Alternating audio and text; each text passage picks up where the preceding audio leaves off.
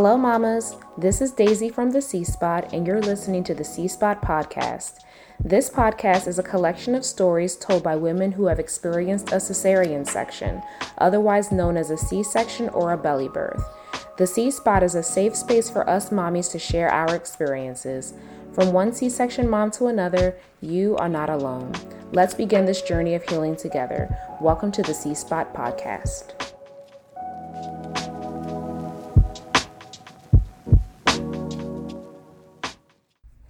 Hey, everybody, welcome back to another episode here at the C Spot. As always, thank you so much for everybody that has been tuning in. Today, I'm going to get into my second C section story. And initially, I was going to make this episode um, my second and third C section, but as I was recording that episode, it was starting to get way too long, specifically because there were more complications and more variables with my third C section. So I didn't want to rush through the episode. I wanted to make sure that I took my time talking about each story. So instead of two parts, I decided to split it up in three parts, one for each of my C sections. So, if you listened to episode two, that is where I talked about my first C section, which was an induction, which ultimately led to me having to have a C section due to my baby having heart decels as a reaction to the Pitocin that I was given during my induction. So, now my second birth story, I want to go ahead and fast forward from 2017 to 2021. I found out that I was pregnant with my second son and we were excited about that. Um, initially, of course, we didn't know it was a boy. I thought it was a girl because I was pretty sick during my first trimester and even going into my second trimester.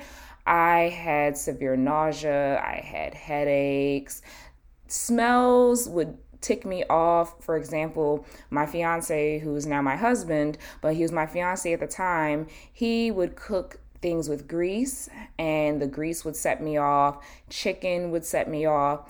I literally didn't like just about anything. And even when it came down to sweets, because typically I love sweets, I love chocolate, I love cake, cookies, ice cream. I couldn't have any of that um, the first several weeks of my pregnancy. But then eventually it got better, which was nice. But then around 20 to 21 weeks, I started having some pelvic pain and it was starting to become difficult to roll around in bed or to even get out of the bed to use the bathroom or to get in my car and drive. So I was struggling with that. And so it was pretty difficult getting around, especially with the pain. But I was like, okay, you know, this too shall pass. And I also found out I was having a boy. Um, before I started having the pelvic pain, I had a little bit of gender disappointment, I guess you would say, because I, like I said, I thought it was a girl, but it turns out it was a boy. So all of those old wives' tales were null and void. so, anyway, fast forward to 27 weeks pregnant, I took a glucose test and actually, now that I think about it, I took an early glucose test at 11 weeks because I had gestational diabetes in my previous pregnancy. So they wanted to make sure that if I had gestational diabetes again, that they caught it early if it presented itself. So I took a glucose test at 11 weeks and I passed, which was fine. And then I took another test at 27 weeks, which I passed and I was fine. So I figured, okay, I bypassed that. Thank goodness I don't have gestational diabetes again because I know that they would likely push for an induction if I was diagnosed a second time. So, around 32 weeks, I started working from home because my pelvic and back pain was becoming worse. And so, my OB gave me the green light to work from home. And also, around that time, I started having prodromal labor. And so, prodromal labor is when you have contractions that start and they may become consistent, but then they fizzle off. It's kind of like your body stopping and starting and stopping and starting the process of labor. So I had prodromal labor for weeks and it was horrible. I thought that I was going into labor, so I was in and out of labor and delivery to make sure that everything is okay but I was about one to two centimeters dilated, but I wasn't in active labor. I wasn't really progressing and making much change. So they figured that I would be okay. Now, at my 33 week checkup, I went to get a sonogram. And during this ultrasound, they were looking around and they saw that the baby's abdomen was measuring past the 99th percentile. And so typically when you go for these scans, you know, they check to make sure everything is fine and if everything is fine, you're good to go. But at this appointment, I ended up having this issue with his abdomen being abnormally large. And so one of the doctors came in to talk with me and they said that usually when a baby's abdomen is measuring at this size, it is indicative of gestational diabetes. So I'm just like, damn, but I got tested at 11 weeks and 27 weeks, and I thought that I bypassed it. I thought I was in the clear. But because of his abdomen measuring so large, they said that they wanted to do a three hour test.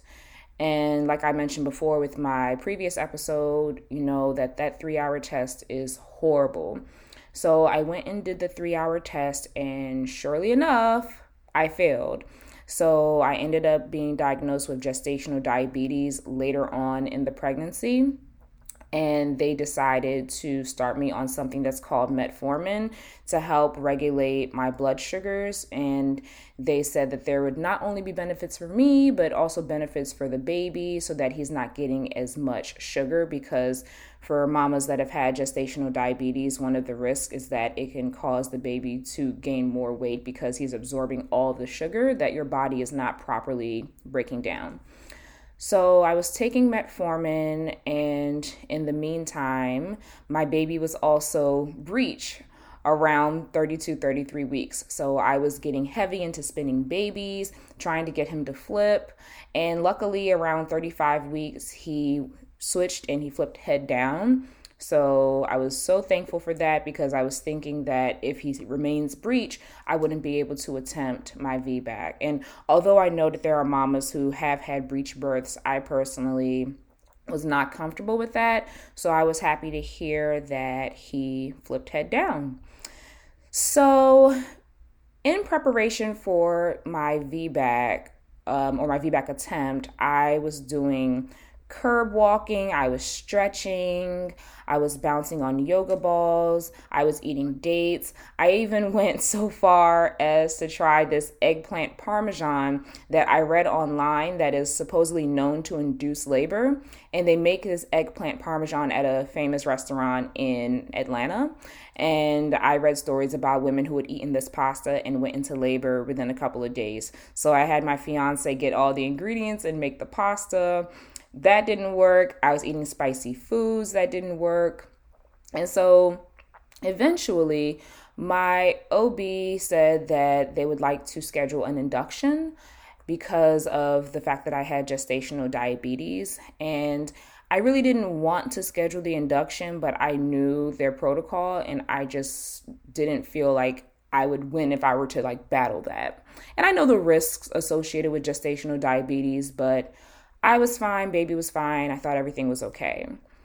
So, as you know, when you have gestational diabetes or any high risk pregnancy, they have you come in for something that are that's called non-stress test, and they just check to make sure that baby is doing okay, and then they also do something called a biophysical profile where they check to make sure that everything looks good in utero. So, I had my induction scheduled. It was a little after 38 weeks. I want to say it was 38 weeks and one day or 38 weeks and two days. It could have been even been a little little farther than that, but the induction was scheduled for a Friday night. And Thursday morning, I went into the hospital for my non stress test and my biophysical profile. And the non stress test was fine, but then when we had the biophysical profile, they discovered that he wasn't practice breathing in the way that he was supposed to. So, when it comes to practice breathing, it's something that babies do towards the end of the pregnancy. And when they do a biophysical profile, they check to make sure that the baby's chest is rising and falling to make sure that he's practice breathing the way he was supposed to. But my baby was not doing it as often as they thought he should have. So I remember the nurse being like, So, how do you feel about being induced today instead of tomorrow? And at that point, I was like, you know, fine, we can do that. I had already been having contractions, which they picked up on the non stress test. So I was like, let's go ahead and do it. But because I was having pretty consistent contractions and I was already in the hospital, they sent me to the labor and delivery unit to be checked to see if I progressed any more as far as dilating. So when my OB checked me there, she saw that I was three centimeters dilated and about 90% effaced. So she was like, Oh, you're in active labor. We're going to go ahead and admit you. So I was excited. I was like, okay, like things are moving. And I went into spontaneous labor on my own. I didn't have to be induced like we had scheduled for the night after. So I was excited about that. And my husband and I, well, my fiance at the time, we got settled in and I also had a doula who is a dear, dear friend of mine, and she had just started her doula business not too long before that. And so she came and we had a whole vibe in the room. I wanted the room to feel safe and secure and calm. So we had LED candles around the room. We had um, an aroma diffuser and we put lavender oil in there. We had the lights dimmed down low. Actually, the lights were off because we had so many LED candles. It lit up the room, but it just created this sense of calm. And so I was having contractions, but they weren't productive enough initially. So we were getting up and trying to get on the exercise ball and try to do what we could, but I was actually a little limited in how much I could move because they said I had to be continuously monitored because of number one, me having a VBAC, and number two, my gestational diabetes. And so they didn't have wireless monitors either. Well, actually, either they didn't have it or they didn't tell me that they had it. So pretty much I was limited to going within a couple of feet of the bed unless I had to use the bathroom. But we still were able to do what we could throughout the day on that Thursday. And then around Thursday evening, the medical team came in and they were like, you know, yeah, we think that we should do an epidural in the event that you have to have a C-section at least it's already in place and I think that once you get the epidural that we should go ahead and break your water. And once again, I had prepared for this VBAC, but I didn't think anything of them trying to give me an epidural or um, breaking my water early. I just figured that it would help help labor progress. So I agreed to it, but I asked for a low dose epidural. And the reason why I asked for that is because I wanted to still be able to have some type of movement and sensation when it was time to push. And I didn't want a full blown epidural like the last time. So we went ahead and did that. And then they broke my water, and not all of it gushed out. It was just a little bit at a time. And then once that happened, though, the contractions started hitting full throttle on top of the Pitocin that they also gave me. So it was epidural, water breaking, and then Pitocin. And they started the Pitocin at a low dose, but then they were increasing it every so amount of minutes. So, with all of that, the contractions were hell. And my doula was trying to help me get into positions where I could still encourage the baby to come down a little bit and encourage dilation. And thank goodness, but my nurse, the nighttime nurse, she was also a doula. So she and my doula were working together to get me into different positions so that we can encourage the baby to come down because at this time I was about six centimeters, but I wasn't progressing very much. But the nurse was so amazing and she was able to kind of determine based on his heart rate they were like, you know, he's coming down a little bit more. He's coming down a little bit more based on, you know, his positioning and heart rate. And she was able to detect all that with her knowledge of being a nurse as well as a doula. So she was like, You're doing this. Everything is going to be okay. Like, you're progressing. But it got to a point where I could not tolerate the contractions any longer. And I was just screaming. I was shaking the bed. I was grabbing onto my doula there my doula was trying to help me my fiance was trying to help me and i was literally like don't touch me. Like leave me alone. I just felt so overstimulated because i didn't really quite know how to manage the pain even though my doula and my fiance and the rn in the room were helping me in every way they could. I just didn't know how to receive that help and i just was so like tapped out. I just wanted to be left alone. So I'm screaming like, you know, F this, like I want a C-section. Like I was getting to that point. The pain was so bad. And I was asking for them to bump up the epidural. I was like, listen, I need all the drugs. And they said they were doing it, but I didn't feel anything. So I feel like the epidural, just all in all, when I asked for low dose, it was really low dose. Like it didn't provide any relief. So after that, of tolerating the pain for some hours. At this point, it's like the middle of the night, early Friday morning. And the resident doctor comes in and she's like, you know, maybe we need to give her some Benadryl because I wasn't able to sleep. I would be in and out of sleep. And then my water was still coming out after them breaking it. And I just couldn't get comfortable enough to rest. And so she suggested Benadryl, which in hindsight, I should have said no because I tend to have not so great reactions to antihistamines. And I should have said no, but I was just so in the moment of what was happening, I couldn't even like say, no, I don't want that. And my doula and my fiance didn't know that I had an allergy to, or I had a, a bad reaction to Zyrtec. So nobody really knew. And so they gave me the Benadryl, even though it actually was on my medical record, but they gave me the Benadryl through an IV to help me rest. And once they gave me that, I was out cold. And as soon as they gave that Benadryl to me, my son's heart rate tanked. And it tanked for a good five minutes, apparently. And I say apparently because, like I said, I was knocked out cold. And what I remember was a bunch of doctors came in and they were like, Daisy, we have to move you. His heart rate is tanking. We have to get you in a position to where we can stabilize his heart rate. And so they're trying to move me, but like I said, I'm out of it. And apparently, they gave me an injection in my thigh to stop the contractions.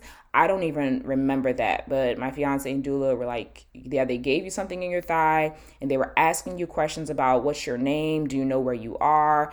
And I was just so incoherent. So finally, they were able to stabilize his heart rate, but at that point, the OB was like, you know, you've been here since yesterday morning. You haven't progressed much. At the time, I was about, six centimeters. And she said that we can either allow you to continue laboring or you can consent to a C section. But if you continue laboring and a heart decel happens again and it's like this, then you're going to be emergency status, your fiance can't be in the OR, and you'll be put to sleep because we have to get the baby out. Essentially, like a crash C section. And so at that point, I looked at my doula and I was just like, let's just do the C section. Like, I tried, but I don't want to be in there without my fiance. I didn't want to be put to sleep. And so I was like, okay, let's go ahead and do the C section. And in the moment, I didn't take the news too horribly.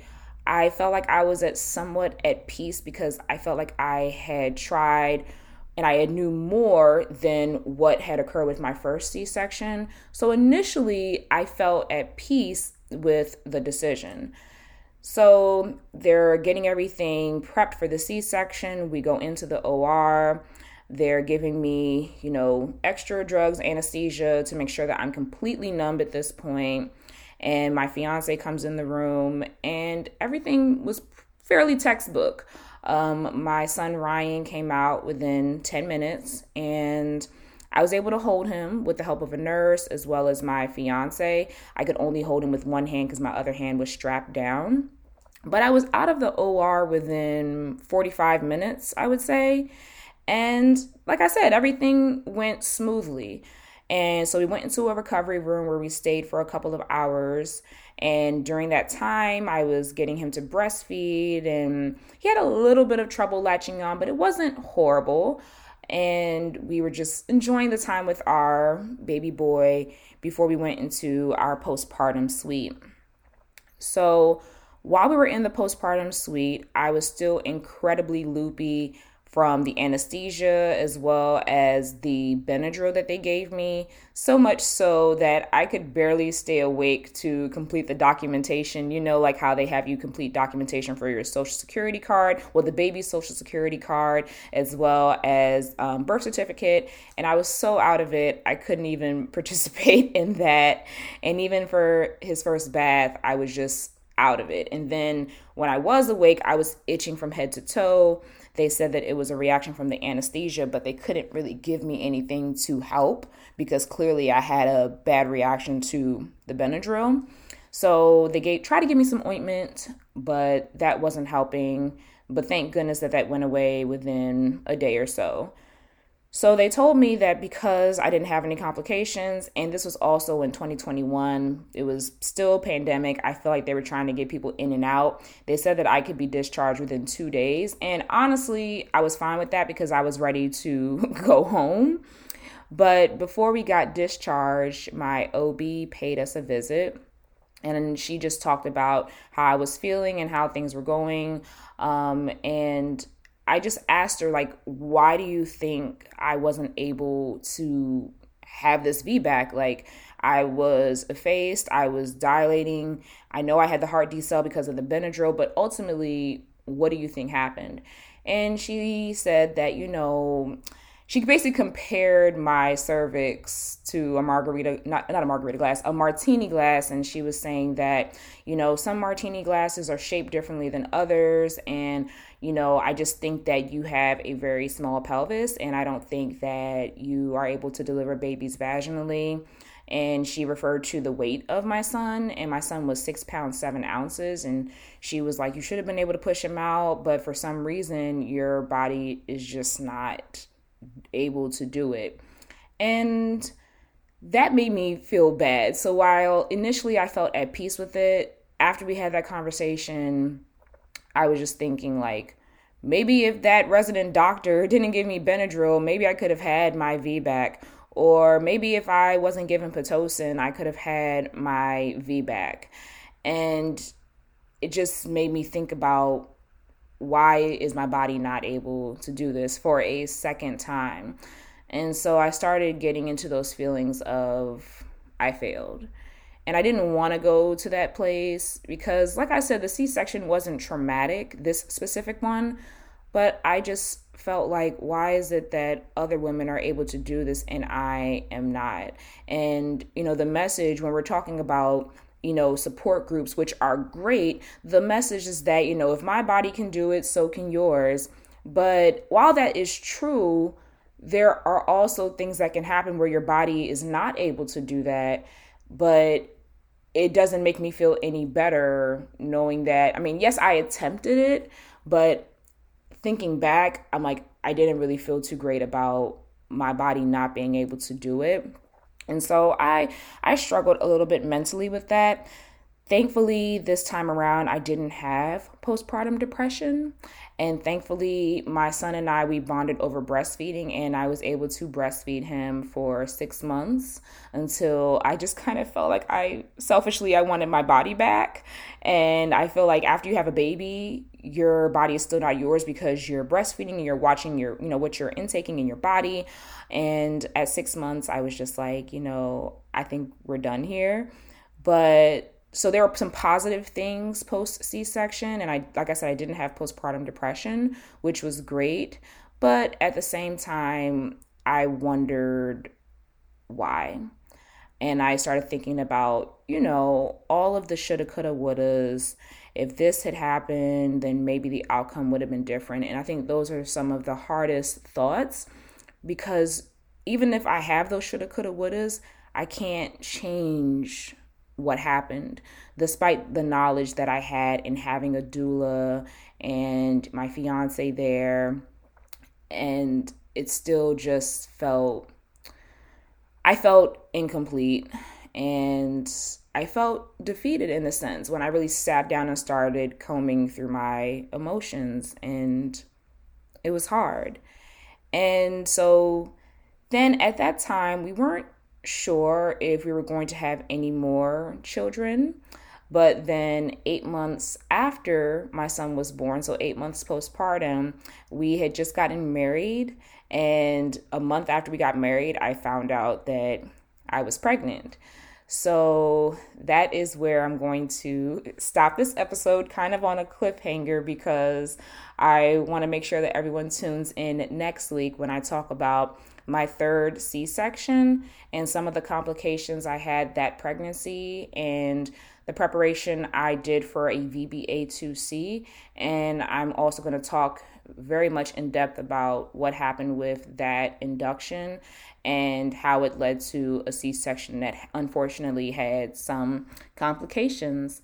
But if you've made it to the end of this episode, I am grateful, I am thankful, and I hope that my story is helpful to a mama out there and maybe there's mamas that can relate. You know, you were attempting a VBAC and you did quote unquote all the things and or whatever it is that you were able to do and still not having that outcome that you wanted and ending up with a C-section.